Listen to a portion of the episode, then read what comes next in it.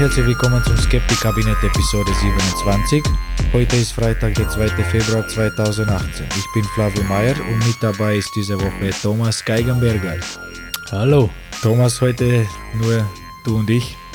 Äh, Heidi ist krank, war die ganze Woche krank und jetzt hat sie keine Zeit gehabt, sich vorzubereiten. Mhm. Ja, für die Zuhörer, die sich gefreut haben, äh, ja, diesmal nur zu zweit. Die sich gefreut haben eigentlich auf Heidis Stimme, wollte ich sagen. okay, naja, gut. Nächste Woche wieder. Ähm, ich war, Thomas, das muss ich dir erzählen, ich war, wir waren am Samstag, waren wir bowlen in Linz. Das Mhm, erste okay. Mal seit, äh, keine Ahnung, zehn Jahren oder zwölf Jahren oder so. und, und dann haben wir gespielt, ja, schlecht natürlich, also, weiß ich nicht, aber ja, getroffen. Ich habe es ge ich hab geschafft, ein, ein, wie heißt das, Strike, wenn du alle Haben wir einen Strike? Okay. ja, genau. Ein Ja. Strike habe ich geschafft. In Spitze. einem Match und ein Strike in dem anderen. Ja. Also es geht schlechter auch noch, habe ich gesehen, da links und rechts. Aber gut, es geht auch viel besser. Ja, war eine Frau neben uns, die hat, ja, weiß ich nicht, gewaltig gut gespielt. Aber die hat auch voll die Ausrüstung gehabt. Und dann habe ich mich erinnert an Big Lebowski. Oh ja.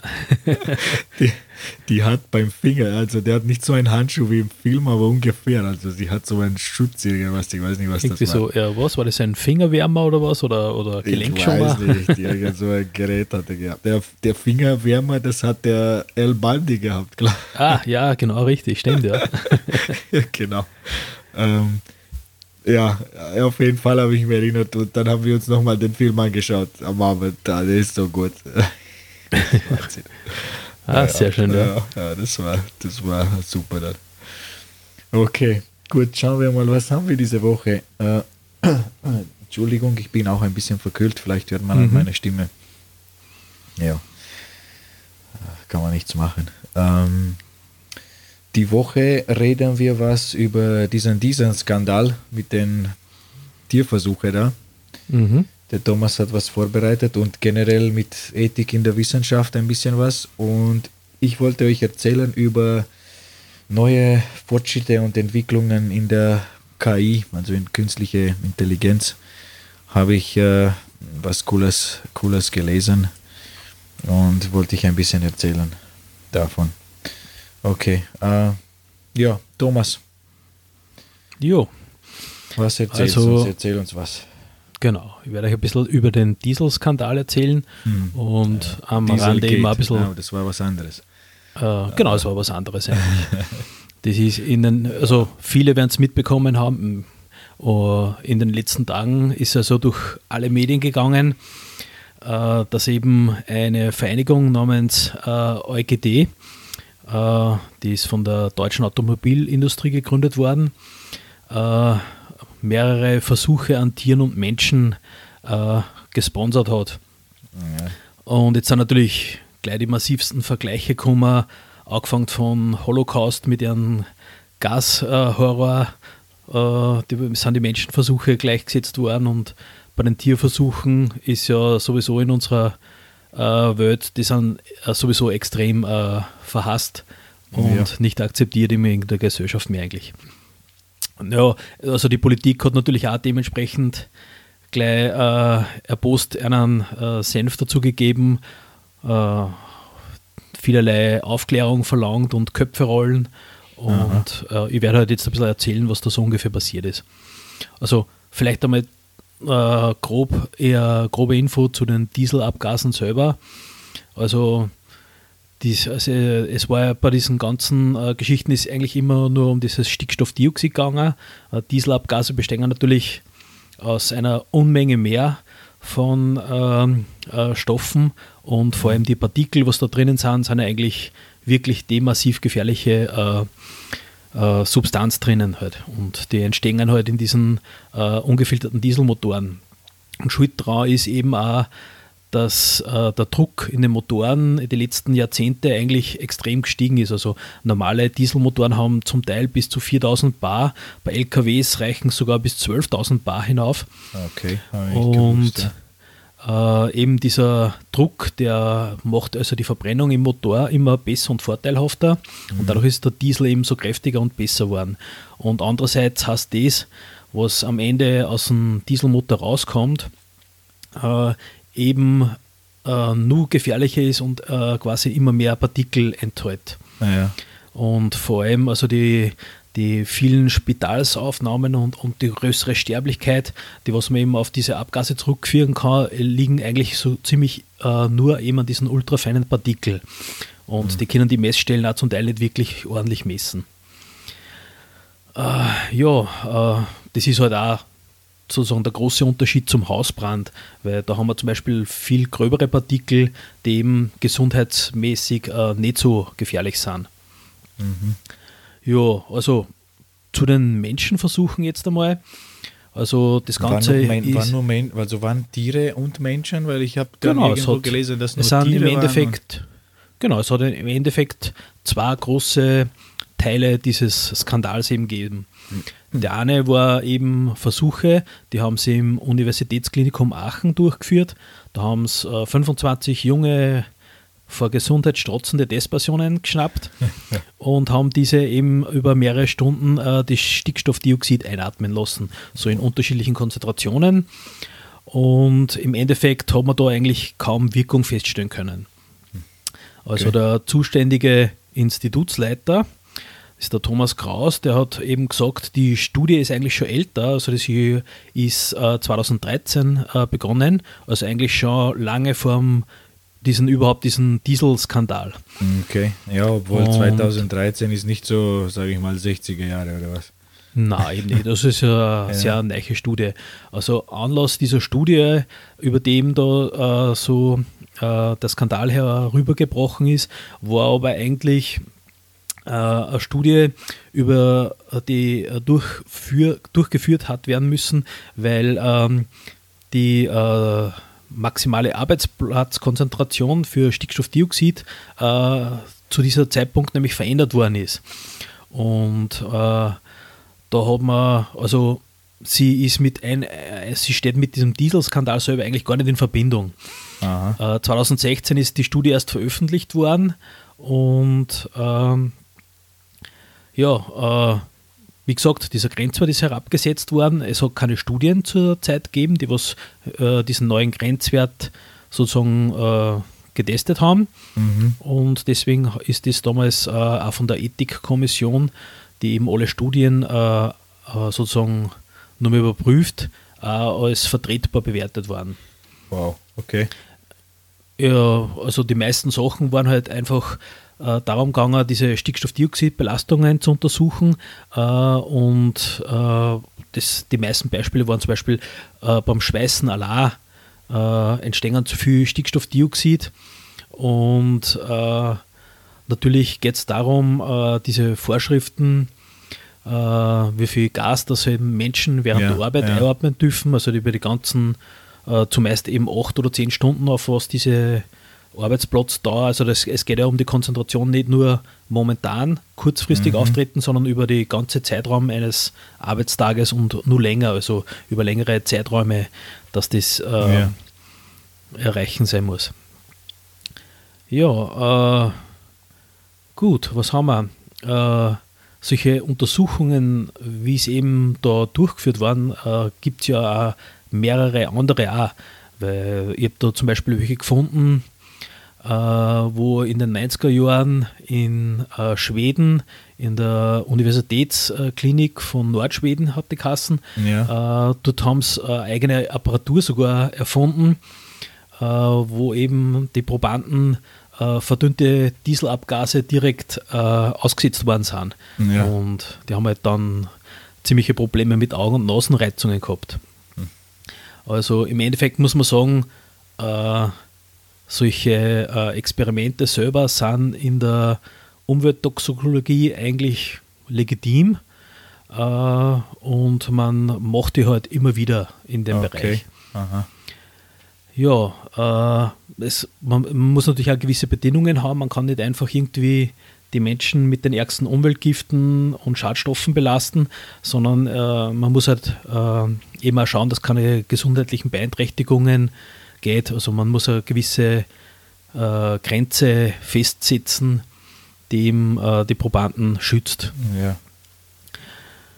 Ja, äh, das ist eigentlich schon mal sozusagen die Hauptsache zu diesen Menschenversuchen. Also äh, man hat zwar gehört, dass eben diese äh, von der Automobilvereinigung äh, zugehörige, diese EuGD, diese Vereinigung, da eben auch Geld mit reingesteckt habt. Aber äh, man kann jetzt nicht direkt einen Zusammenhang finden. Mhm. man könnte die, also sie hätten auch diese Studie nicht wirklich verwenden können, weil ja da nur ein Teil vom, vom Abgas, also das Stickstoffdioxid selber die, dabei war. Also jeder, der sich diese Studie angeschaut war, hätte, der war sofort draufgekommen, dass man das nicht irgendwie mit äh, der Sauberkeit vom Diesel zusammenbringen kann, nur wenn man einen äh, Bestandteil des Abgases sozusagen für die Studie verwendet. Untersucht. Also ja, es, ja. es, war ziemlich auffällig gewesen, dass das nicht zusammenpasst hätte. Hm, ja. Ja, eben. Der zweite große Geschichte war, was immer auch da gekommen ist, waren die Tierversuche. Und zwar ist es äh, im äh, Lovelace äh, Respiratory Research Institute in New Mexico sind die durchgeführt worden. Okay. Und äh, die sind auch schon am Anfang des Jahres sind die publik geworden.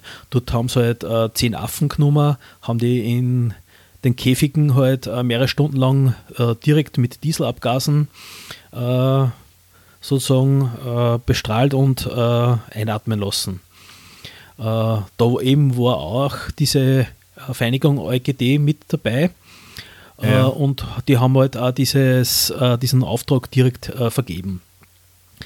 Äh, ja, also bei denen ist es wieder ein bisschen anders, weil äh, diese Versuche selber äh, nicht so wirklich eine wissenschaftliche Motivation gehabt haben, sondern da ist wirklich eher darum gegangen, dass man irgendwie nachweisen wollte, äh, ja, unsere Diesel sind jetzt sauber und wir können jetzt ein paar Affen ein paar Stunden lang äh, Abgase atmen lassen und das war's dann. Ja, ja.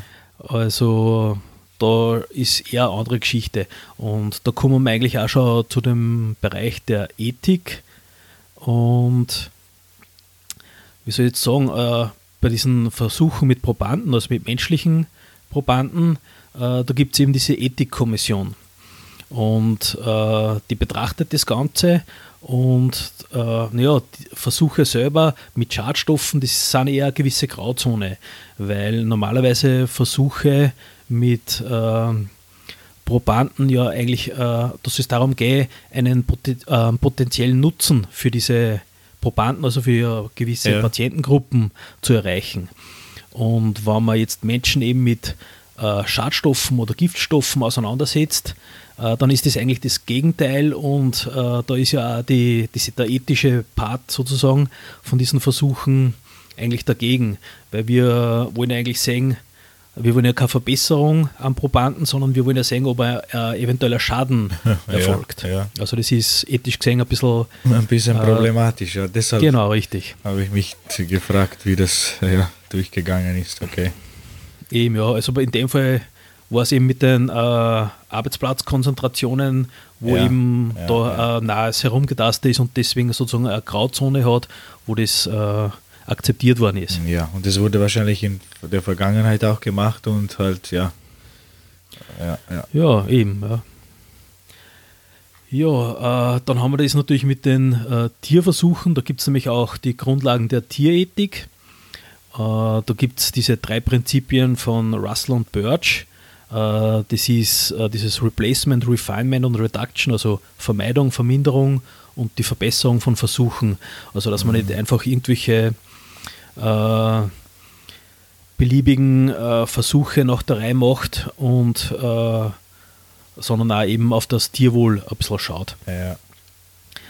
Und äh, da ist natürlich in dem Fall dieser Affenversuche natürlich schon ein bisschen, äh, ja, ein bisschen negativer Aspekt drinnen, weil man denkt eben, dass diese EuGD ja eigentlich als Lobbyorganisation für die äh, Automobilindustrie eher auftritt und äh, ja, es, es sozusagen, man versucht halt die schlechten äh, Aspekte von der Diesel äh, irgendwie mit seltsamen äh, Versuchen eben schön zu reden. Ja. Äh, vor allem auch, weil man hat auch nicht die Dauer, weil wenn die einfach nur ein paar Stunden lang äh, diese Versuchspersonen oder Tiere wirklich diese Abgase einatmen, ist das nicht äh, die Auswirkungen, was die Menschen zum Beispiel in Großstädten haben, was rund um die Uhr dieselbe Belastung ja, haben ja. und eben andere Genau. Sachen äh, erleben.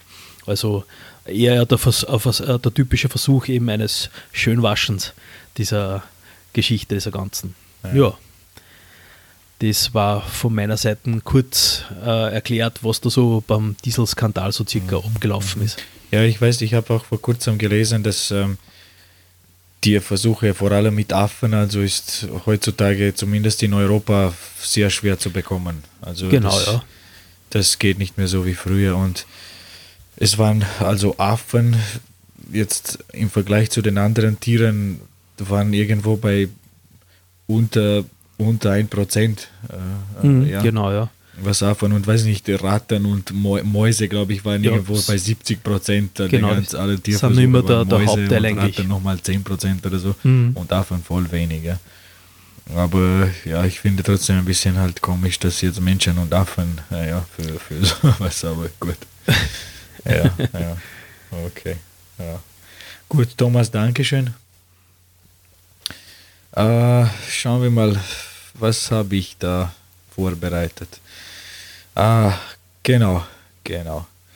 Ähm, okay, ja, das war eine Geschichte, das ist jetzt vielleicht, es kommt jetzt darauf an, wie man ja, als aktuell sieht. Es, es hat vor ein paar Jahren begonnen und die letzten Nachrichten sind voriges Jahr gekommen im Herbst und im Winter. Also ich glaube, die meisten von euch haben von dem AlphaGo gehört. Ja? Das war diese KI, was das erste Mal gegen einen Go-Spieler, also gegen den besten Go-Spieler, damals war der südkoreanische Lee Sedol mit 4 zu 1 äh, gewonnen hat. Das war 2016. Ne? Haben wir darüber mal geredet, Thomas. Und Genau. ich kann mich erinnern, das war damals so eine boah, gewaltige Sache, weil die gängige Meinung war damals, dass wir noch mindestens zehn Jahre brauchen, bis wir irgendeine KI bauen können, die bei Go äh, ein Mensch äh, besiegen kann. Und das war wie gesagt 2016. Und dann im Mai 2017 spielte der AlphaGo gegen den wahrscheinlich besten Go-Spieler. Das war dieser 19-jährige äh, KG, oder ich weiß nicht, wie man ausspricht. Und gewann nochmal mit 3 zu 0. Und dann äh, haben die Forscher AlphaGo einfach zurückgezogen. Und sie haben gesagt, ja, wir haben gezeigt sozusagen, was wir können und fertig, danke. Und okay, jetzt soll ich sagen eigentlich, dass AlphaGo, das war diese britische Firma, ne? das war diese britische Firma DeepMind, äh, hat AlphaGo äh, gebaut. Und diese DeepMind, die wurde erst 2010 gegründet und ist eine britische Firma, also keine amerikanische. Aber äh, natürlich wurde die Firma dann 2014 von, von Google gekauft. Ja. Genau, ja. Und, und Go, wer jetzt nicht weiß, ja, Go ist so ein Spiel, äh, das hat mal jeder gesehen vielleicht oder gehört, das ist so ein Strategie-Brettspiel und der ist über 2000 Jahre alt. Und das sind so weiße und schwarze Steine und äh, spielt man ja gegeneinander und die Spieler setzen so abwechselnd jeweils äh, die eigenen Steine auf die, auf die Schnittpunkte der Linien eines Brettes. Ja, also das ist so ein Brett mit 19 mal 19 Linien und äh, dann sind die Schnittpunkte, das sind dann 361 Schnittpunkte. Ja? Und da legt man die Steine auf die Schnittpunkte und man kann dann gegnerische Steine oder Steingruppen schlagen, indem man sie umzingelt. Ja? Also einschließt sozusagen, ja, und Mhm. am Ende gewinnt der Spieler, der, der den größten Teil des Brettes kontrolliert, sozusagen. Genau. Und das Besondere natürlich an dem Spiel und, und warum es angeblich so schwer für die Computer sein müsste, einen Menschen zu schlagen, ist äh, diese riesengroße Anzahl an Möglichkeiten. Ähm, und wie jeder Spieler ja Steine legt und was man alles machen kann, ja, weil es gibt anscheinend 10 hoch 176 Möglichkeiten. Und das ist angeblich sind das mehr Möglichkeiten als Atome im gesamten Universum, was wir kennen. Und äh, ja, Computerprogramme, wie wir wissen, haben wir zum Beispiel damals 1997 war das, ne, haben wir äh, da waren diese Schachspiele, äh, die Schachspiele zwischen Deep Blue und, und Gary Kasparov. Ja, mhm. Und das war auch so ein Computerprogramm von IBM, diese Deep Blue. Und er hat den Kasparov geschlagen. Ja. Und das war auch das erste Mal, dass ein, ein amtierender Schachweltmeister durch ein Computerprogramm besiegt wurde unter, unter Turnierbedingungen. Und was damals das IBM Computer gemacht hat, ist, dass er eigentlich viele äh, mögliche Züge berechnet hat und dann das Beste ausgewählt hat, ja, ungefähr. Also das muss ich jetzt vielleicht ein bisschen besser erklären. Äh, also es gibt dieses sogenannte Spielbaum und das ist eine, eine mathematische Darstellungsform von Spielen, ja, wo, wo gemäß den Spielregeln alle möglichen Spielverläufe sozusagen äh, vollständig äh, äh, charakterisiert werden. Und das schaut dann so aus wie ein Baum, ja, mit vielen Verzweigungen. Und, und Spielbaum, weil eben am Anfang des Spieles hast du nur eine Linie, ja, und dann, je nachdem, wie das Spiel verzweigt sich in allen, allen Richtungen und jeder Zweig sozusagen ist die, die nächste mögliche Bewegung im Spiel sozusagen. Und das wird dann natürlich immer komplexer wie eine Bau, Bau, Baumkrone. Ne? Deshalb mhm. Spielbaum. Und, und das komplette Spielbaum jetzt für ein Spiel, ja, ist dann die Anfangsposition ganz am Anfang und dann alle möglichen Züge und jede Position ist dann enthalten in diesem Baum. Und das ist natürlich ihre viel ja für Schach und noch mehr äh, natürlich für Go. Und, und bei Schach war dann so, dass der Computer zum Beispiel das Spielbaum bis zu sechs Züge nach vorne untersucht hat. Und das hat er dann mit, mit anderen komplexen Formeln berechnet. Und was der beste Zug dann äh, für denjenigen Moment äh, zu scheinen, also was, was das beste Zug war von, von, diesen, äh, von diesem Blick in die Zukunft sozusagen, das hat er dann der Computer ähm, gewählt. Und, und diese Funktionen wurden waren einfach programmiert, ja, vom Programmierer und die wurden dann ja, von, von vielen großen Schachmeister und so weiter, äh, die haben dann gesagt, sozusagen, was, was da genommen werden soll. Ja? Also es war alles programmiert. Und, und bei Go wäre das nicht möglich, weil der Spielbaum beim Go erstens viel größer ist und viel komplexer. Und, und von diesen Menschen kontierte Funktionen jetzt äh, würde nicht, nicht so viel bringen, ja, weil es einfach zu kompliziert. Und okay, jetzt bei, bei die KI, die, die jetzt äh, benutzt worden ist, ja, ist, ist, ist anders. Ja. Also wir haben diese neuronale Netze, die uns jetzt zur Verfügung stellen. Und jetzt kurz ein Wort zu diesen neuronalen Netze. Also das sind diese künstliche neuronale Netze, haben den biologischen Vorbild der Neuronen im Gehirn. Aber es wird versucht, eher die, die Informationsverarbeitung äh, nachzubilden.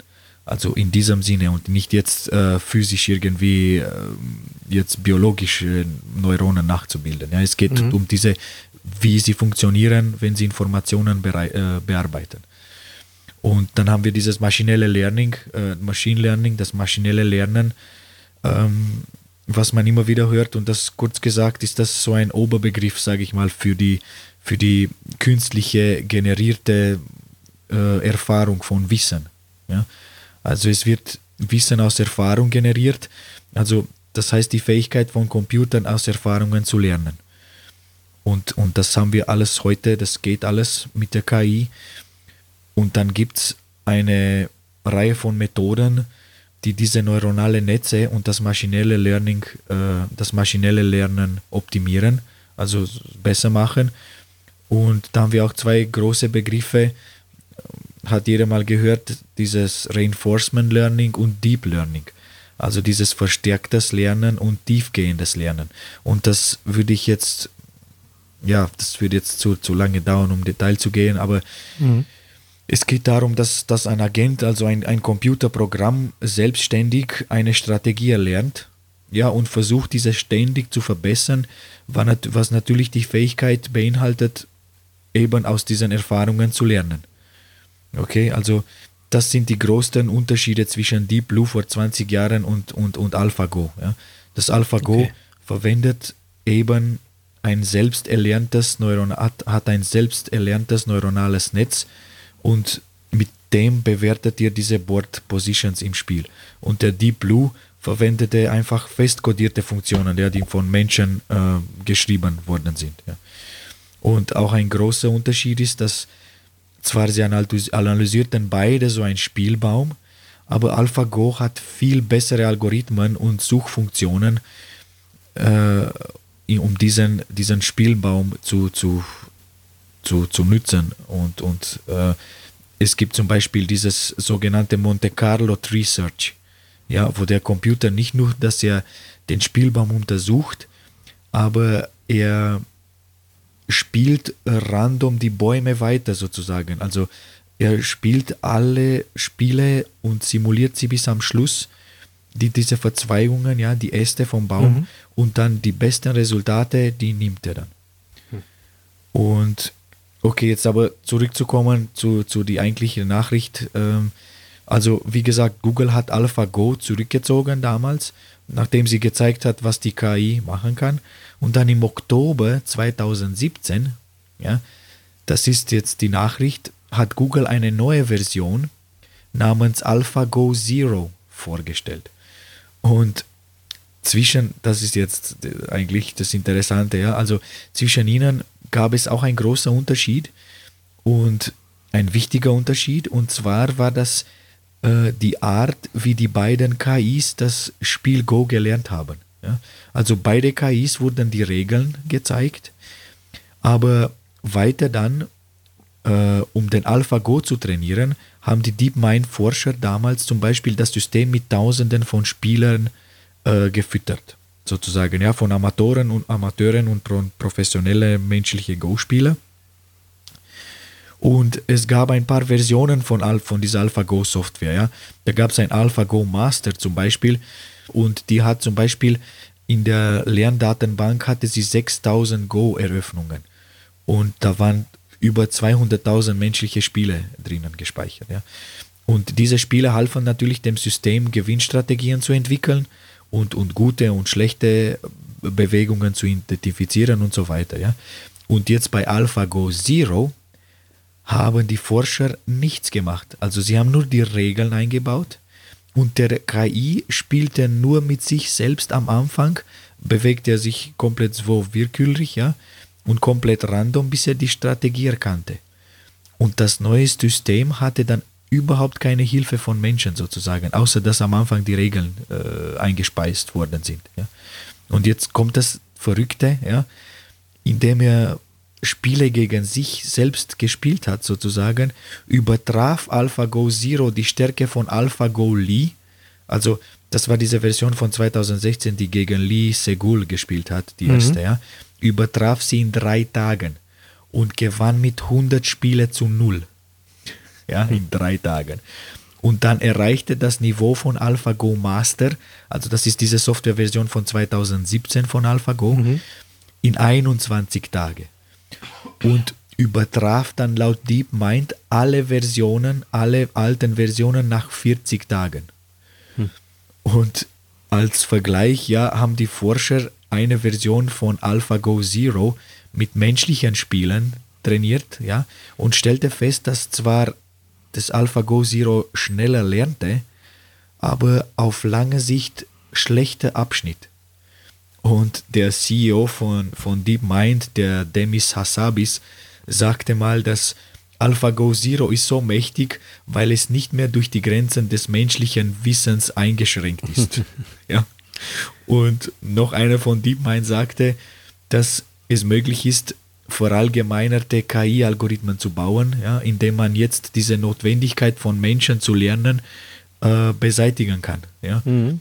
Und ja, laut, laut Demis Hassabis ist AlphaGo eben ein sehr wichtiger Schritt eben in diese Richtung, ja, der Entwicklung von Allzweck-Algorithmen, ja, wie in Black Mirror, ja, wer die Hm, genau, dritte ja. Season gesehen hat, ja, oder nicht gesehen hat, soll das machen, ja, also es ist alles bald da.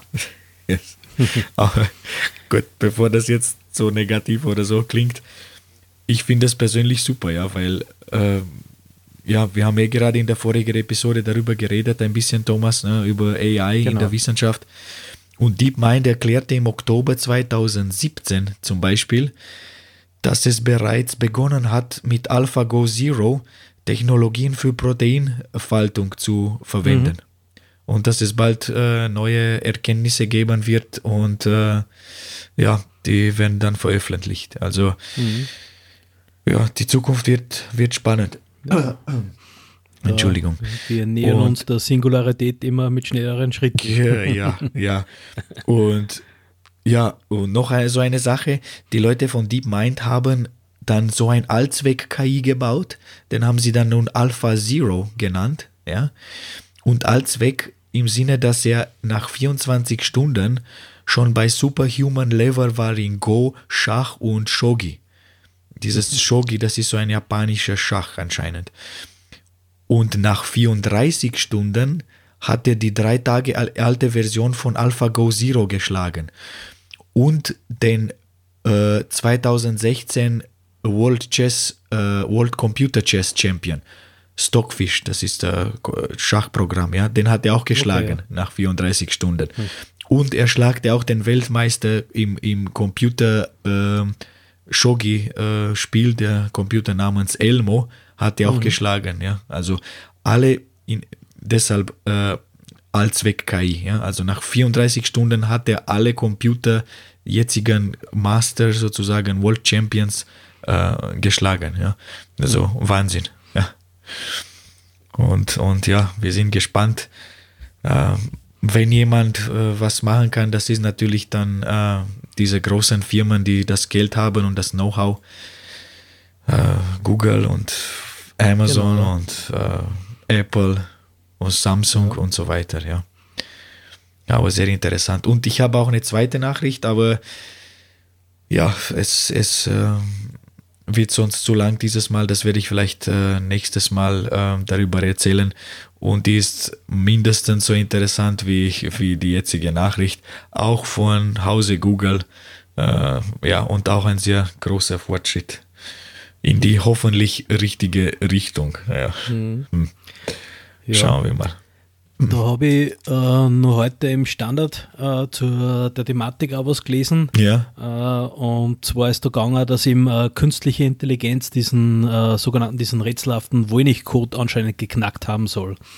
Okay. Äh, ich weiß nicht, ob dir der, der Voynich-Code etwas sagt. Das ist, ist das, ist das ein, ein Preis dafür, wer es schafft, irgendwie. Nein, nein, das ist altes Buch, das äh, polnischer Buchhändler namens Voynich. Äh, ah, okay. Wo die ganzen komischen Zeichnungen drinnen sind und keiner Richtig, kann genau. das lesen. Seltsamste äh, Figuren, Ja, äh, genau. Pflanzen, astronomische Sachen drin waren und eben das Interessante daran, eine unbekannte Sprache in einem nicht identifizierbaren Schriftcode drinnen gewesen ist. Und da haben sie eben auch vor kurzem so eine künstliche Intelligenz eingesetzt und in mehreren Schritten versucht, das äh, zu knacken.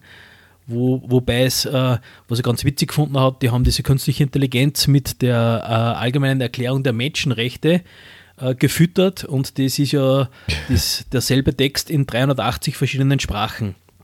okay. Und dadurch haben sie äh, ungefähr herausgefunden, okay, es dürfte wahrscheinlich Hebräisch sein. Und dann haben sie eben äh, den Text noch einen zweiten Schritt durchgegangen und dann äh, sind so draufgekommen, es dürften eben Anagramme sein, also die, wie die einzelnen Worte zerlegt sind. Aha. Und ähm, ein Mitarbeiter von dem Team, der eben Hebräisch kann, der hat gesagt, ja toll, super, jetzt haben wir über hebräische Worte, äh, aber so wirklich einen Sinn hat es nicht ergeben. Das ist eben das Problem dran. Also wenn es tatsächlich jetzt äh, der wirkliche Sinn, so, also der, der Text oder sowas entziffert worden ist, Ja. dann könnte es durchaus sein, dass das vielleicht, ja, eigentlich keinen Sinn gibt, sondern irgendwie ein, ja, ein irgendein Scherztext ist. Ja, ja. Äh, Das, man kann es halt nur nicht genau sagen. Das, so, so in der Richtung habe ich auch gehört, dass eigentlich Mhm. äh, ist die Möglichkeit, dass es einfach nichts ist, sondern irgendein Eben, so ein Blödsinn einfach, ja. Ja. Also ja, wer nichts weiß, bedeutet, ja. in Wer weiß. mehreren ja, hundert ja. Jahren wer meine Schreibtischschublade findet, also man, da findet auch viel Texte drinnen, was sicher keinen Sinn ergeben, irgendwelche Kritzeleien. Wer weiß, was für Rätsel dann zukünftige Generationen nur bevorsteht. Ja, ja. Interessant, ja. Okay. Ja, dann machen wir Schluss für heute. Ich sehe immer, meine. Stimme wird immer schlimmer. Mhm. Ähm, ja, heute ein bisschen kürzer. Hoffen wir für nächstes Mal wieder zu dritt und wieder in der Und in gewohnten voller Länge. Gesundheit. Zitat der Woche habe ich auch nicht. Da ist die Mhm. Heidi Chefin. Okay, Ja, sagen wir Danke schon fürs Zuhören genau. und Danke. danke Thomas und bis in zwei Wochen. Ja, bis Tschüss. in zwei Wochen. Ciao. Ihr habt eine Folge des Skeptik-Kabinett Podcast gehört, die sich engagiert, Wissenschaft und kritisches Denken zu verbreiten. Sendungsnotizen und mehrere Informationen über diesen und andere Episoden findet ihr auf www.skeptikkabinett.at. Ihr könnt uns schreiben an skeptik.kabinett.gmail.com. Wenn ihr diese Gespräche als wertvoll betrachtet, gibt es mehrere Möglichkeiten, den Podcast zu unterstützen. Ihr könnt Reviews auf iTunes oder wo immer die Show erscheint hinterlassen. Ihr könnt mit Freunden darüber reden oder auf Social Media Plattformen teilen. Oder ihr könnt uns direkt unterstützen über die PayPal und Patreon Links auf unserer Seite. Eure Hilfe wird sehr geschätzt. Ihr seid diejenigen, die diese Show ermöglichen. Vielen Dank.